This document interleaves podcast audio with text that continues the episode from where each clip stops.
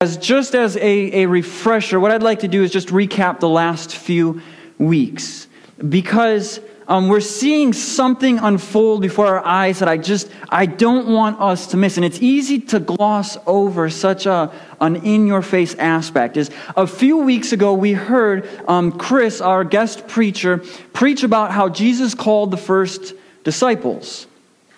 Right, so he calls Peter and a couple of other of the guys, and he says, "Look, I'm going to make you um, fisher of men. I'm going to you're going to catch men from from now on, no longer um, fish, although they would still use that as an occupation. Jesus is setting out the mission for the disciples."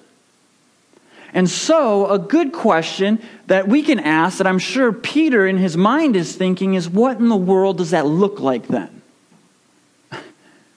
You want me to, to catch men. What does that look like? Well, Luke, writing an orderly account, but, but Jesus, also being a teacher, says, Well, I'm going to show you. You're going to come with me. And so last week, we saw Jesus define his mission, and there's no doubt that the disciples were there with him. He says, to the Pharisees who were scoffing at him while he was eating at Levi's house with a bunch of tax collectors and, and thugs and prostitutes and drunkards. I haven't come to heal the. Uh, I, a physician doesn't come to, to heal the healthy, the, a physician comes for the sick. Just like I haven't come to call the righteous to repentance, but sinners. And so from this point forward, we need to put it on the front of our minds, and I'm going to try to do the best that I possibly can to remind us that the disciples are constantly with Jesus being taught on what it's going to look like for them to disciple others when he leaves. So as Jesus is sitting at Levi's house, the disciples are sitting with Jesus, hearing this go on. And so we come to the passage that we're at today. Picks up at the same setting. Still at Levi's, still eating, still drinking. The disciples are still there. And so we see this conversation unfold between Jesus and the Pharisees as the Pharisees ask, Why don't your disciples fast, Jesus? Jesus makes an incredible remark by saying, Well, it's not it's not time to, to mourn. It's time to, to be happy. And then he, he goes into two parables um, that most likely left his hearers completely confused. So, what I'm going to do is I'm going to, I'm going to pray for our time. Well, I'm going to read, and then I'm going to pray that God would just enlighten us to his word, and then we're going to make a few observations. So, starting in verse 33 of chapter 5, says this And they said to him, The disciples of John fast often and offer prayers, and so do the, so do the disciples of the Pharisees. But yours eat and drink. And Jesus said to them, Can you make wedding guests fast while the bridegroom is with them? The days will come when the bridegroom is taken away from them, and then they will fast in those days. He also told them a parable. No one tears a piece from a new garment and puts it on an old garment. If he does, he will tear the new, and the piece from the new will not match the old. And no one puts new wine into old wineskins. If he does, the new wine will burst the, the new wine will burst the skins, and it will be spilled, and the skins will be destroyed.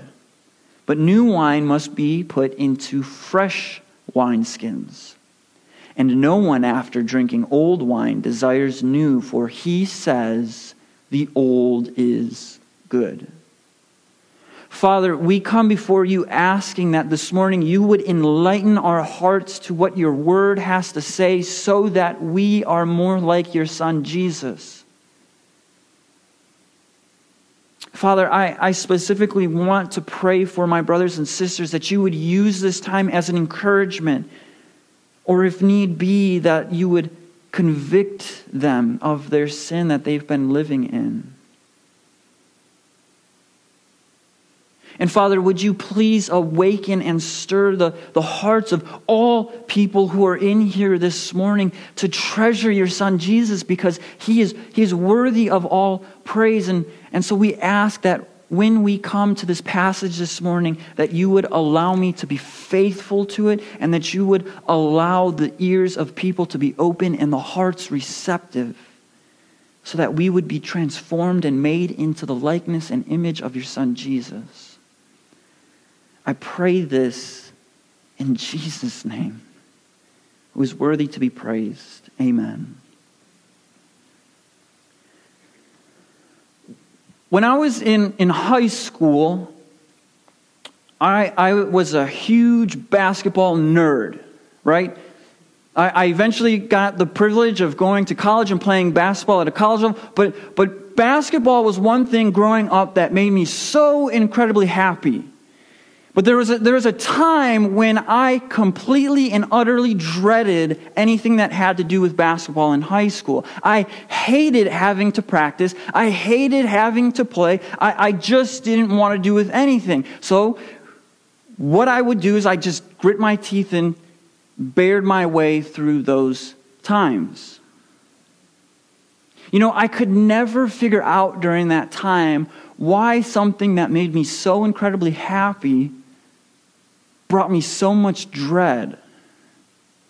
And it actually wasn't until recently, the, the past few years, where I started to realize why that was. See, what I had done was I turned a game that made me happy into a chore. I, I looked at rules and things that I had to do, and, and I, I made it a chore. I made it a checklist that if I do this, this, this, and this, then I'm good, and, and I just need to put in that much time and effort. And so, what continued to happen then as I started doing that is I started looking at teammates and saying, well, if they're not doing this, then, then that's no fair.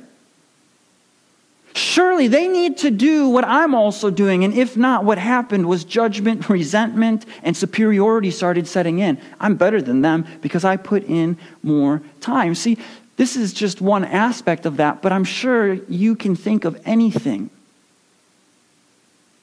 Whether it's your work or maybe a musical instrument that you played or I, I don't know, a, a sports team that you like or or something, you, you name it.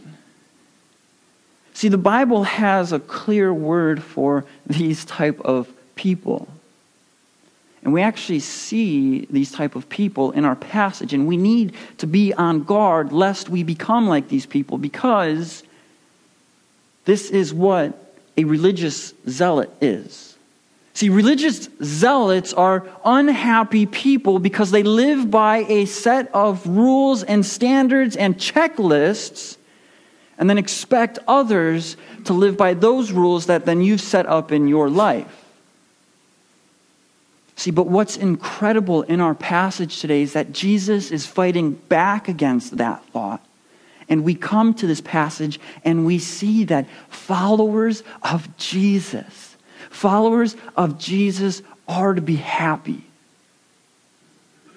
because the kingdom of God has come. And look, I, I know. Trust me, I've been here now for, for six months, and this has been one of the, the best six months of my life. But I'm looking at some of you, and I know that you're thinking, how in the world are followers of Jesus to be happy? Well, let's look at this passage and see. See, we, we come to the first few, few verses here, verses 33 and 34, and, and we see what it looks like to be a, a legalistic hypocrite, what it looks like when legalism creeps in. And then the next verse, we, we actually get to see something incredible that Jesus is, is spelling out for us why we are to be happy. But we come to that, that first verse, and we pick up where we left off last week. We're in Levi's house, where, where Jesus is eating and drinking with his disciples and the tax collectors and other sinners. And out of a very judgmental heart, the, the Pharisees ask this question Why don't your disciples fast, Jesus? John's disciples fast. And they pray often, and, and so do the Pharisees. The Pharisees' disciples fast as well. See, the Pharisees right here aren't asking Jesus as a genuine question. They're trying to catch Jesus in the act. They're, they're trying to prove that he's trying to start a rebellion, a, a revolt against the law. Because at that time, everyone knew that a good Jewish person would have fasted. And, and if you were a Pharisee, you would have fasted twice a week, as Luke 18 12 points out to us. Right? It's this scene where the tax collector and the Pharisee are in the temple, and the, the tax collector is on his knees, beating his chest, basically saying, I am a no good, dirty sinner. And the Pharisee is standing over, looking at this tax collector, and is also praying to God and points and says, Well, at least I'm not like this guy. Ah, God, I fast twice a week.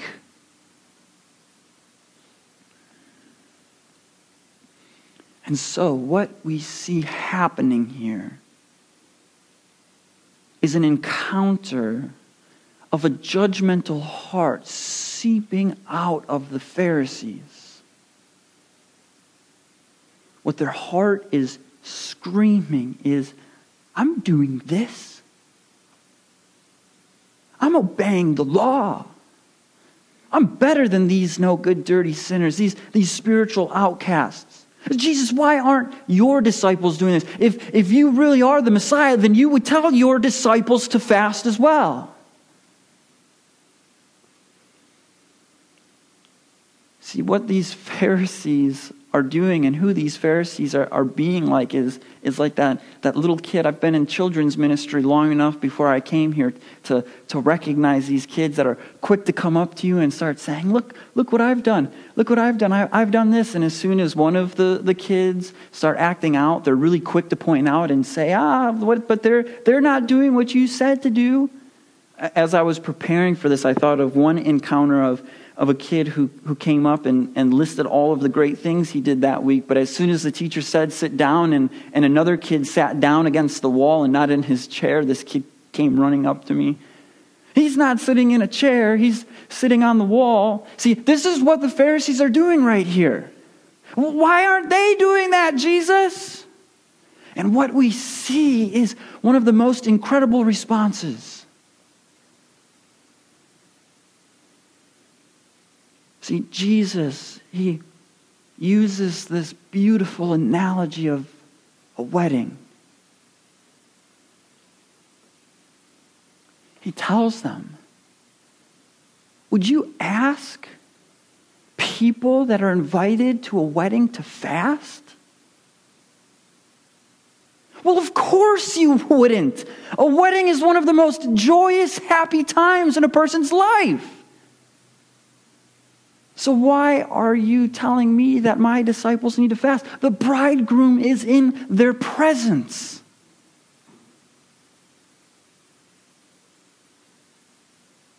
Ecclesiastes, they, they should have known this because Ecclesiastes even tells them this. Ecclesiastes 3 4, there's, there's a time to, to mourn, there's a time to laugh. There's a time to cry and there's a time to dance. And what Jesus is he's saying right here is bust out your dancing shoes. It's a time of celebration. I know we're Baptists, but, but that's what the verse says. It's a time of, of happiness. The Messiah is, is here. It's not a time to fast, it's a time to celebrate.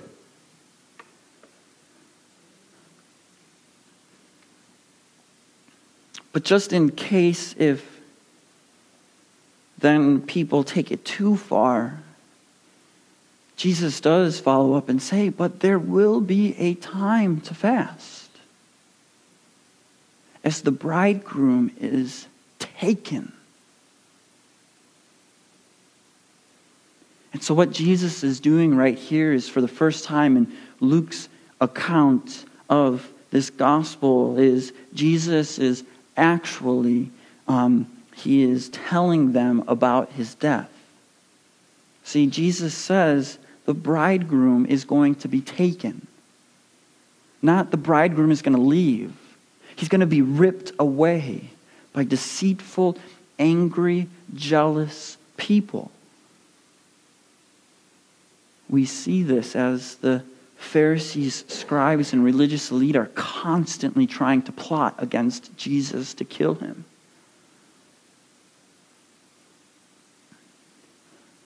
And so we have to be on guard. We have to be on guard from the pull of legalism because let's just be real right here. Every single person's heart in this room and every single person that has ever existed on this earth has a pull to legalism one way or another right? When, when I was younger, I, I thought what legalism looked like was the, the, the college that I had first gone to. So I had to, I had to dress up always, and, and um, no, literally, like, like I would go to work out for basketball, think that it was okay to go to the dining room to eat dinner in my shorts and in my cutoff shirt, and I would, I would get approached and told that you've got to go back and put on some nice pants and a collared shirt before it's bedtime. Like you had to wear that until and, and so I'm sitting here freaking out like what in the world? I can't even I can't even just relax after practice? Or like like there was a, a curfew and bedtime and here I'm thinking I'm 18 years old and you're going to have me have a bedtime now? And so, in my mind, that's exactly what I thought legalism was. However, what I didn't realize is I was being legalistic in my own heart too, because it works both ways. If what legalism is, is setting up a standard of rules for other people to live by, well, what I was saying was those rules are stupid. They should listen to my rules. Legalism works both ways. We're all prone to legalism. And you know what happens when a person's heart is full of a legalistic mentality? You become unhappy. You become grumpy, and let's just, let's just face the fact you just become no fun to be around.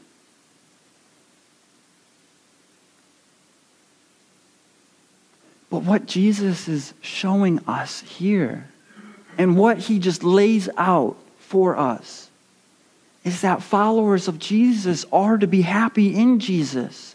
Because on that day when you were when you were called and you repented of your sins, you were invited into the wedding feast. You were literally invited into the celebration.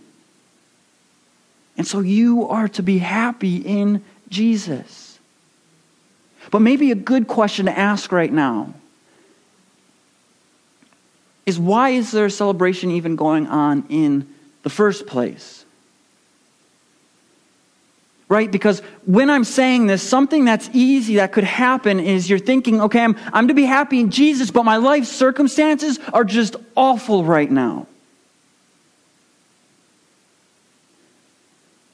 Well, praise God that our happiness is not in life circumstances, but in what the celebration is about.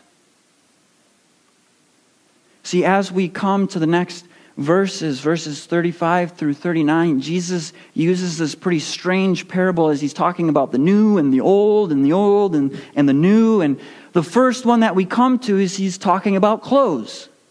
What do clothes have to do with fasting? Or what do clothes have to do with a wedding? Well, I guess a lot of things uh, have to do with clothes when it comes to weddings. But Jesus tells them, you don't go and get a new garment and cut out a piece of that new garment so that way you can fix your old garment. Why? Well, because you ripped the new garment. And let's just be frank here. The, the new patch with the old garment just looks silly, just looks ridiculous. And what we are told in the other Gospels is, is well, when you wash that old garment, the new garment's going to shrink. That's on there, and it's just going to rip both of them. So what you, what's going to happen is you're going to have a ripped old garment and a ripped new garment. Right? This is the equivalent if I go to Target and say I'm going to get a pair of jeans that are like 75 bucks. cut out just using those jeans just to cut out and patch up my old jeans. That's ridiculous, isn't it? See, Jesus isn't making a, a, fashion statement here. What's incredible about this is he's relating this point to the old and, and the new covenant, right? Jeremiah 31, I'm going to read it for us. Jeremiah 31, verses 31 through 34 say, say this Behold, the days are coming, declares the Lord, when I will make a new covenant with the house of Israel and the house of Judea. Judah. Not like the old covenant that I made with their fathers on the day when I took them by the hand to bring them out of the land of Egypt, my covenant that they broke though I was their husband, declares the Lord. For this is the covenant that I will make with the house of Israel after those days, declares the Lord. I will put my law within them, and I will write it on their hearts, and I will be their God, and they shall be my people. And no longer shall each one teach his neighbor and, and each his brother, saying, Know the Lord, for they shall all know me, from the least of them to the greatest, declares the Lord. For I will forgive their iniquity, and I will remember their sin no more. Jesus is using this new garment and old garment analogy as an analogy for the new covenant and old covenant. There is a hole in the old covenant. Jesus isn't saying, I'm not coming just to patch that up, I'm coming to fulfill it and replace it.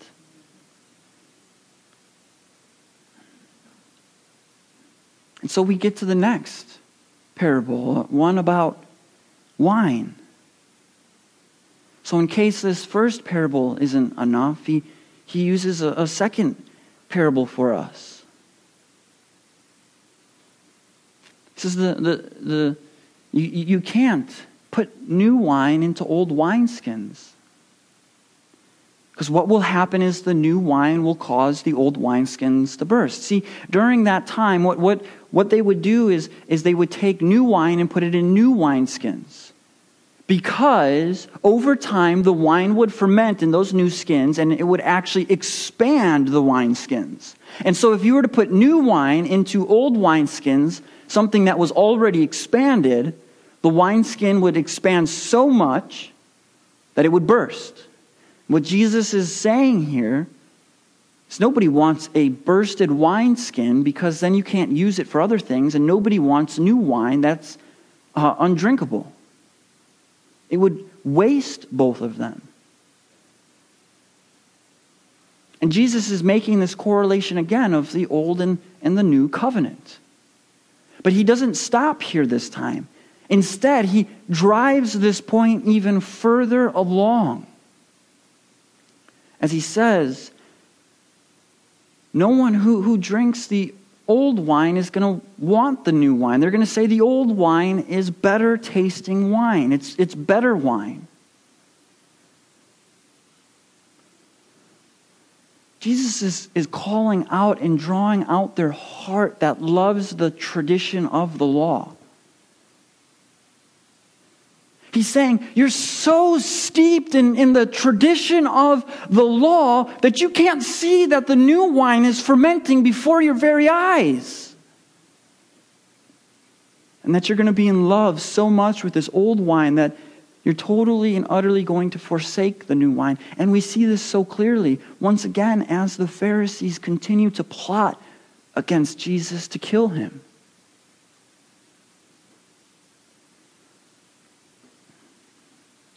See, this is why we can be happy followers of Jesus. It's because Jesus has ushered in the kingdom of God. The new covenant is, is here. What God had told Abraham all the way back, all of those years ago, that he would send a son, an offspring through Abraham that would be a blessing to the nations, is here. And so, why? Jesus is saying, would we mourn at that?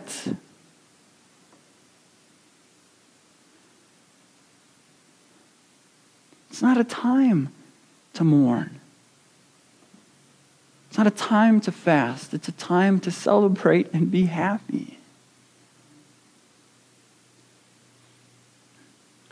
And so on that day,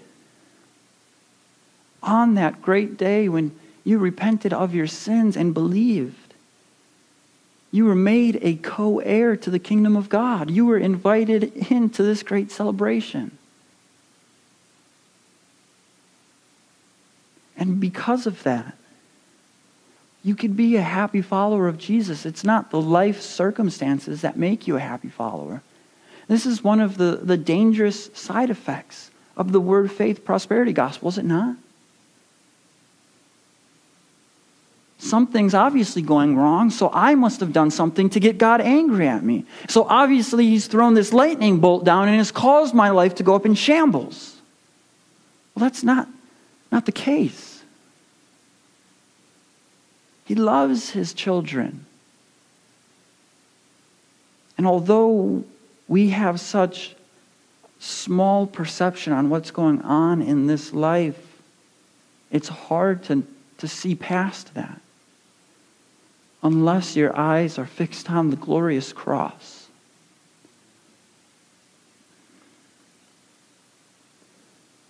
And so, this is what I want to do for us. I'm going to conclude, but before I do, I want us to take a test.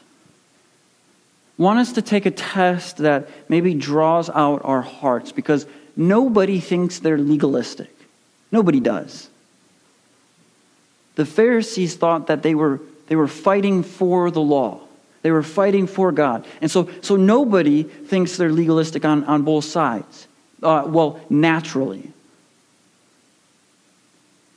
And so this is a question that I ask myself.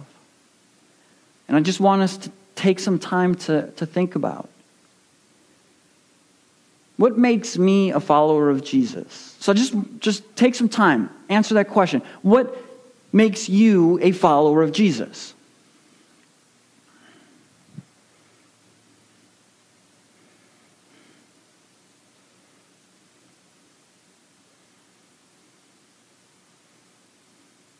All right.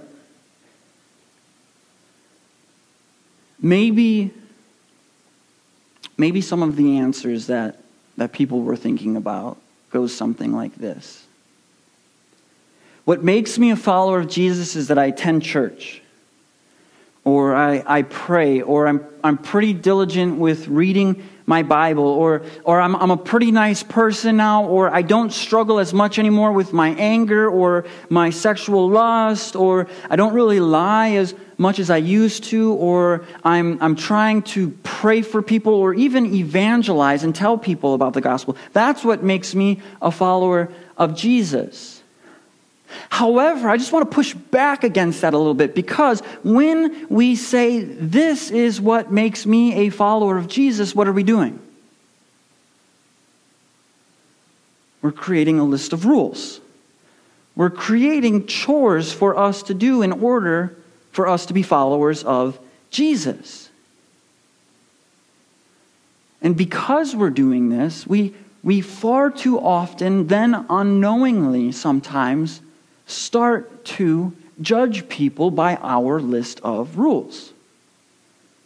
So, if they're not sharing the gospel, if they're not praying or reading their Bible, then obviously they're either not a Christian or they're pretty, they're pretty much a, a baby Christian. Because I'm superior over them because I've got it all figured out. See, do you know what happens when we start to think like this? Is this kills evangelism, it kills discipleship, it kills church community, and it ultimately kills the church. Don't hear me saying that these things aren't good things. But the only thing that makes me a follower of Jesus is Jesus himself. Because if Jesus hadn't died for my sins and rose from the grave and ascended to the Father's right hand, then there's no way that I could be a follower of Jesus. And so the only right answer for this is Jesus. Because when our lens is that Jesus died for my sins and that's what makes me a follower of Jesus, then it's through those through that one very important thing that I want to evangelize. And I get to disciple And I have a church that I want to be in community with. Legalism is seriously such a sly and tricky thing. From the beginning, this is what Adam and Eve were dealing with. And when legalism creeps in, we just become unhappy followers of Jesus. But what Jesus is telling us is that we can be happy because of what he has done for us. That's the good news of the gospel right there. That Jesus took on flesh he who knew no sin became sin in order to die for those sinners. Lived a perfect life, fulfilling all of the law perfectly, taking on our wrath and judgment, dying one of the most gruesome deaths known to man in history being buried, and three days rising again and ascending to the Father's right hand. Brothers and sisters, this is why we can be happy in Jesus. It's because our circumstances aren't placed on us. My standing with God does not depend on me, and praise God for that. But neither does yours. And so you can rejoice in that this morning.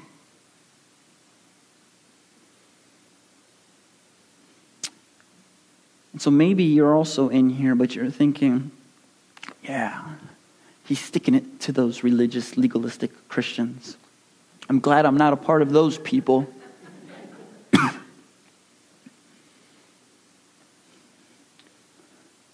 just want to ask you does life actually make you happy? Those non believers that, that are in here, does, does life actually genuinely satisfy your happiness? Or do you move on to one thing after another trying to find happiness? See, this is the good news is that there is no sin that outweighs God's grace. And this very day, this very moment, you can find eternal happiness by putting your faith and trust in Jesus. So, so put simply, on one of the ends of the spectrum, far too often we say, God loves me because what I can offer him. We may not verbalize it that way, but that's really how we live. What happens then is we create those list of rules to live by, which ultimately leads to us constantly judging ourselves and judging others and never resting in our identity as a follower of Jesus. It just makes us unhappy and grumpy. But on the other side, we have also the people that say, well, because Jesus died for my sins, now I can just live however I want to. I've got my fire insurance in my wallet, I can show you. And what happens then is we continue to live in sin, throwing on more guilt and shame onto our backs, creating our own list of rules that we get to live by, which causes us to be unhappy followers of Jesus. But when we look to treasure Jesus every single day by remembering him as often as we possibly can, we will be remembered. We, we, will, we will be reminded by the Holy Spirit that God loved me so much that he sent his son Jesus to die for my sins. I mean, we, we then just can't help but being happy followers of Jesus in good times and in bad. Legalism is a secretly seductive partner in this life that we must fight against. But there is liberation and hope and happiness in Jesus. So let us run and fight daily to be happy in Jesus by reminding ourselves the pressure's not on me. Jesus took all of that pressure, and you know what? He did a pretty good job. Let's pray. Father, we thank you so much for sending your son Jesus. We thank you that because of Jesus, we can enter into this magnificent and glorious relationship with you. That through your Son, Jesus, He took on our sins, took the righteous wrath and judgment that we deserve, and died for our sins. And so, because of that, we can find hope, we can find our happiness in Jesus. We can actually come and celebrate because we have been invited into this great wedding feast. And so I ask that those that may feel just weighed down by life's circumstances, that they can walk out of here feeling hopeful, treasuring Jesus more. I pray this in your Son's name. Amen.